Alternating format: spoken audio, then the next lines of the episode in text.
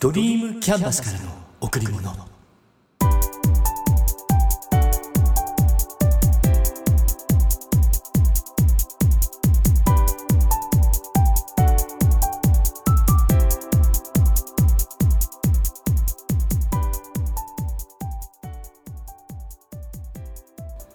皆さんこんにちは。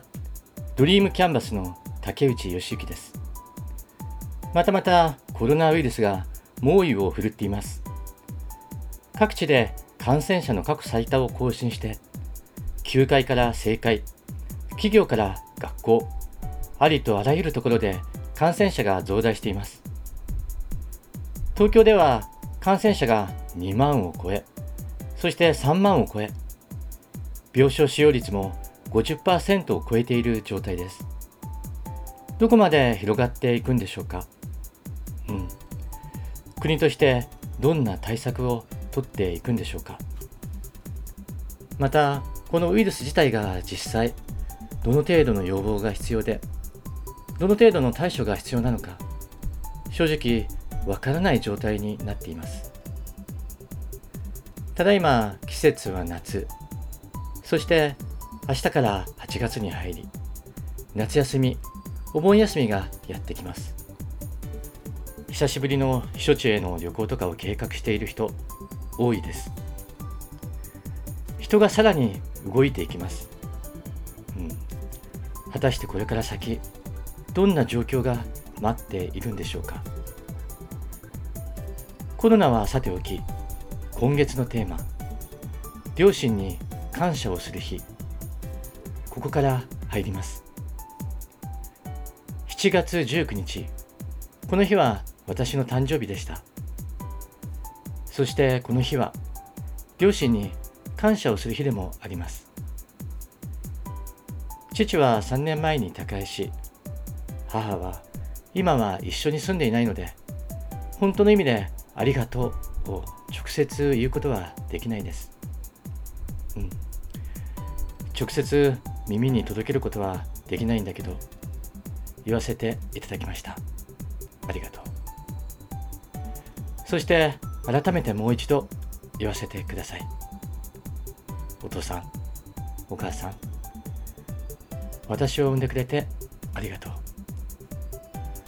今年もこの日を迎えることができました。本当に感謝です。あなたたちがいなければ私はここにはいません。私が今あるのもすべてお父さん。お母さん、うん、お二人のおかげです。ありがとう。まだまだ自分でできることを一年一年しっかりといろんなことをやっていきます。本当にありがとう。ありがとう。何かを始めるときは何かを終わりにするとき、そんな時も多いかと思います。今回誕生日を迎えるにあたって決めていたことがあります。それは Facebook に長年投稿し続けていた名言をやめること2011年9月19日から Facebook で名言の投稿を始めました気に入っている名言を引き出してそこに私なりのコメントを加えてアップしていました、うん、始める時に日曜日以外は投稿すると決めました。それから10年以上が経ちました。我ながらよく続いたなって思っています。継続は力なりですね。ありがとうございます。最初に投稿した名言をご紹介します。メモから名言。天職はどのように見つければいいのでしょうか今の仕事を一生懸命やっていくことが天職につながる仕事とは家族のためにするのでなくお客様のためにするお客様に役立つことによって最終的にお金により家族のためになる。この名言は最後の名言としても Facebook に投稿しました。まあたまにはアップするかもしれないけどとりあえず7月19日で一区切りとしました。言葉には力があります。言葉によって考え方が変わり人生も大きく変わっていきます。これからも言葉を大切にしていきます。Facebook の名言に付き合ってくれた方ありがとう。そしてこれから新たなアウトプットをしていこうと計画中です。その際はまたよろしく。お願いします。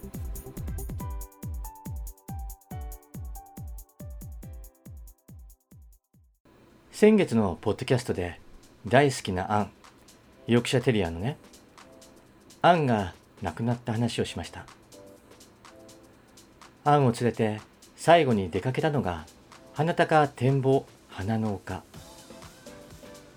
季節によっていろいろな花が咲いていてすごく好きなところ。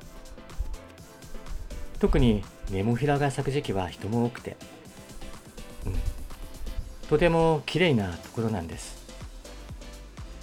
この場所は会社へ向かう道から少し外れたところにあるんで寄り道して花を見に行く時が多いんです。前回言ったのはアンが亡くなってから10日も経たない時。何か花が咲いてるかなって思って寄ったんだけどアンにフルーツをあげてアンが喜んで食べた場所。その時のお店が見えてきた時涙が出てきて心が解放されていないっていうのはこういうことなのかなって思いました。うん。そしてこの場所に先日朝寄ってきました。前回とは違ってもう心は解放されているから。涙は出なかったけどやっぱ思い出します。アンのことをね。ちなみにさっき言ったけどこの場所の名前は花高展望花の丘って言います。で思ったんです。うん。この場所を安の丘ってつけちゃえって。俺にとっての別名をねうんつけることにしました。だからこれからも安の丘には時々行きます。会社に行く時の寄り道ルートでもあるし今までも花を見に寄っていたから、あ、それで先日行った時にはひまわりが咲いていました。いつもの場所に車を止めてカメラを持って道路を渡る。目の前にひまわりがたくさん咲いていたのでまずそこに入りました。ひまわりに蜂がいっぱいくっついていてミツバチですよね。一つの花に1匹とか2匹のミツバチが寄っているんです。なんかひまわりとミツバチって似合いますよね。思わずパシャリ。そしてメインの場所へ歩いていくと花の苗を植えてからまだあまり立っていない感じの花もう少し経ってからかなって思いながらパシャリ。うん。また来ようって思って車に乗りました。時間にして30分。花を見て空気を吸って写真を撮って。わずか30分の時間で心が軽くなる。本当に花には癒しの効果がありますよね。残念なのは見ても何ていう花なのか全くわからないこと。知識をつけなきゃね。花の名前ね。それをつけて人に教えられるようにならないと。そう思いました。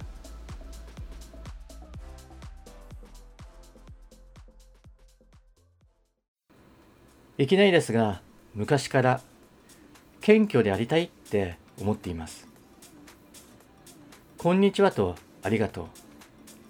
小さい時母親からこの2つの言葉を教えてもらいました。そしてこの言葉の大切さをずっと教えられてきた気がします。母親は謙虚な人でした。そして今もものすごく謙虚です。控えめで出しゃばらず誰とでも同じ目線で話をする。選ばれないって言うんですかね。自分が人の上の位置から話をすることなんて全くない。ずっとそんな人です。そんな母親を見ていたから私も自然と同じような性格になったんだと思います。正直私はおしゃべりな方ではないです。どちらかというとあまり自分から話す方ではなくて人の話をじっくり聞くタイプです。うん。だけど母親と違うのは納得しない限り認めない、うん、従わない？自分の中でのこだわりが強くて適当な返事をしないしたくないってところ。まあ簡単に言うと気難しい性格って思われるかもしれない。小さい時はあまり気にしていなかったけどその性格が表に出始めたのは、うん、思えば中学生ぐらいの頃かな。高校の時なんかは結構強く出ていたかと思います。納得しない限り従わない。そんな性格が。部活動の時なんか先輩に言われても違うって思うと従わない。だから部室の部屋の中で背中と頭を壁にぶつけられた時もあった。それでも「すいません」と言いつつもそれだけ。実際にはその先輩に言われたことを聞かなかった気がするな。うん。で10代までで作られた性格はそんな簡単には変わらないから。社会人になっても同じ。違うと思えば認めない。柔軟性があまりなかった。うん。そんな感じの若手社員でした。笑っちゃうけど力のある人には堂々と対等に意見を言ってね。もちろん言葉は丁寧で。だけど言うことははっきり言って。力のない人のことはフォローする。優しい言葉をかけてあげる。何て言うんだろう。弱きを助け強きをくじく。そんな感じだったと今自己分析しています。それから随分時が流れて年相応に丸くなりました。態度には出なくなったと思います。昔は顔に出ていたけれども大人になったんだね俺も。でもね最初にお話しした謙虚でありたい。これはどんな時でも思っています。丁寧な言葉で話す。上下関係を意識してきちんとした言葉を使う。ちなみに私の考える上下関係は年齢ね。年上の人には敬語を使う。仲良くなったからって年上の人に対してタメ口は使わないかな。例えば仕事の上で上下関係ができたとするでしょ？年齢とは逆の。もし年上の人よりも自分の方が上の立場になったとしてもリスペクト。タメ口は使わない。仕事の上下関係ってただの役割でしょ？役割を受けているだけであって人生の人としての優劣がそこにあるわけではないと思うんです。うん。だから昔から思ってます。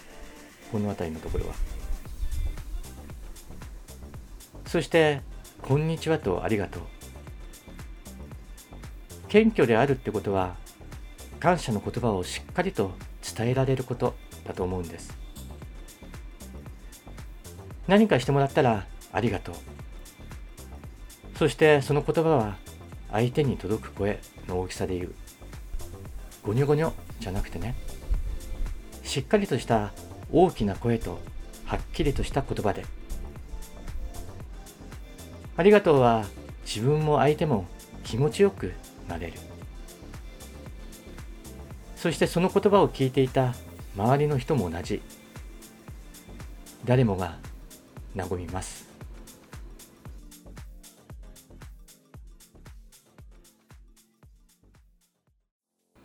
昔の情報を整理していたら企業当初からお世話になっている。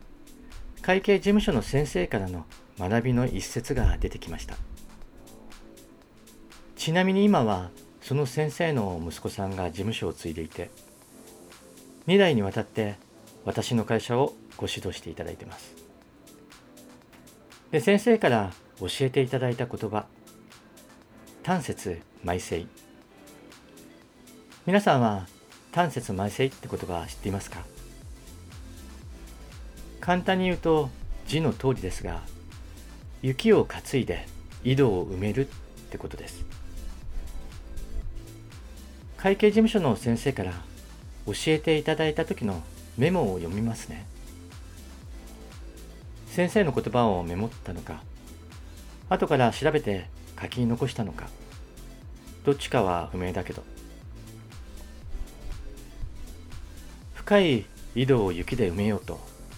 何度も雪を井戸に放り込んでも雪はすぐに溶けてしまう。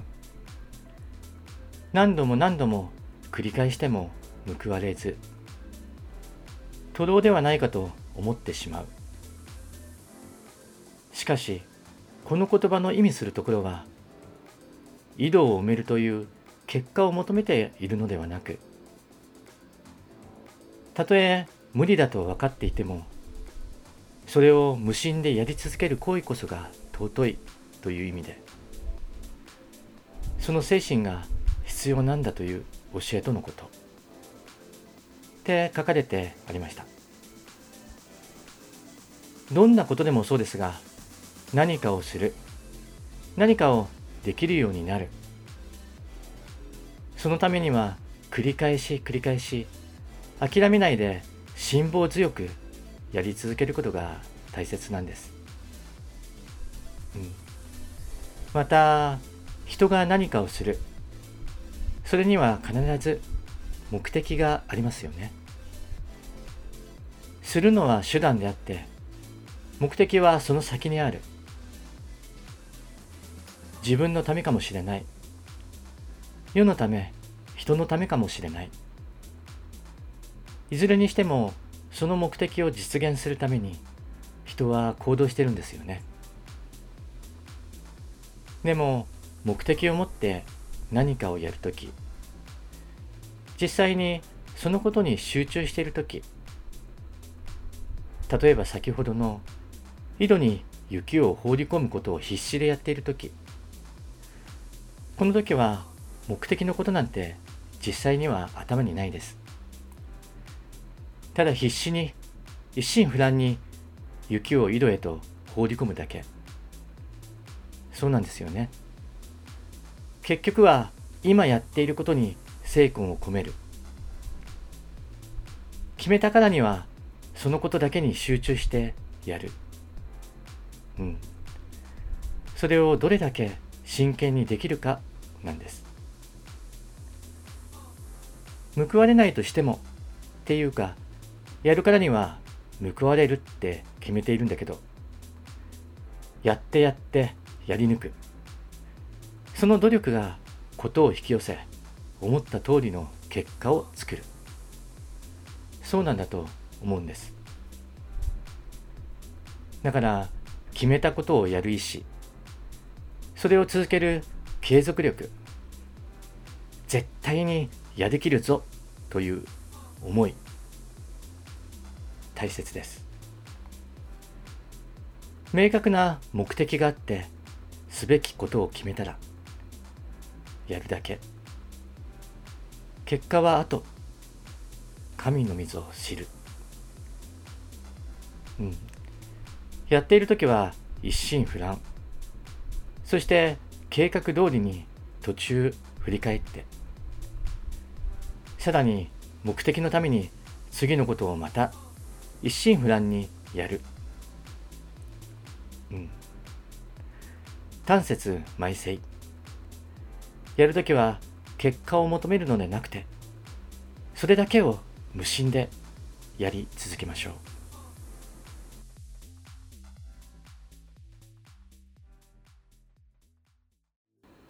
今月のポッドキャスト一番最初の話の中で10年以上継続していた名言発信、うん、Facebook への投稿ね。それに一区切りをつけたとお伝えしました。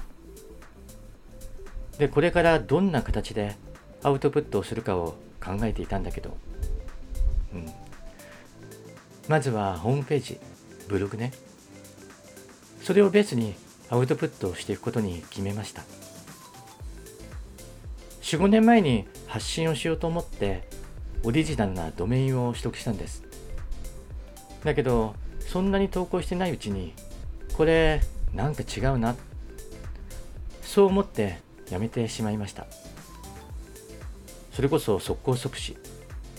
決めたら即始めて。効果ないと感じたら即やめる。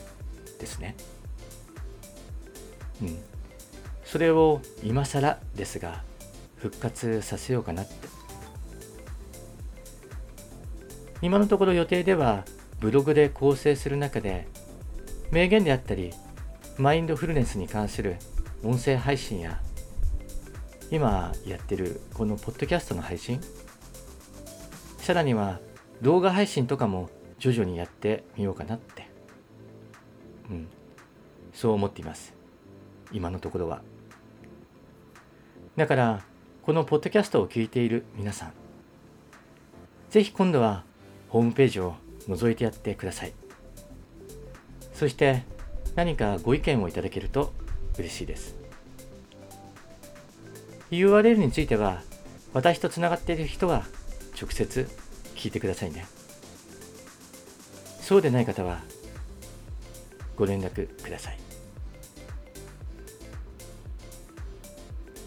あなたにとってかけがえのないもの。それはあなた自身です。あなたへ贈られた最高のプレゼントを大切にしましょう。今しか体験できないこと。今だから体験できることを自ら進んでやりましょう。楽しんで。皆さん、今日も笑顔でいましたか？笑顔でいれば幸せを感じることができます。笑顔でいれば毎日が楽しくなります。笑顔でいれば幸せが人に伝わります。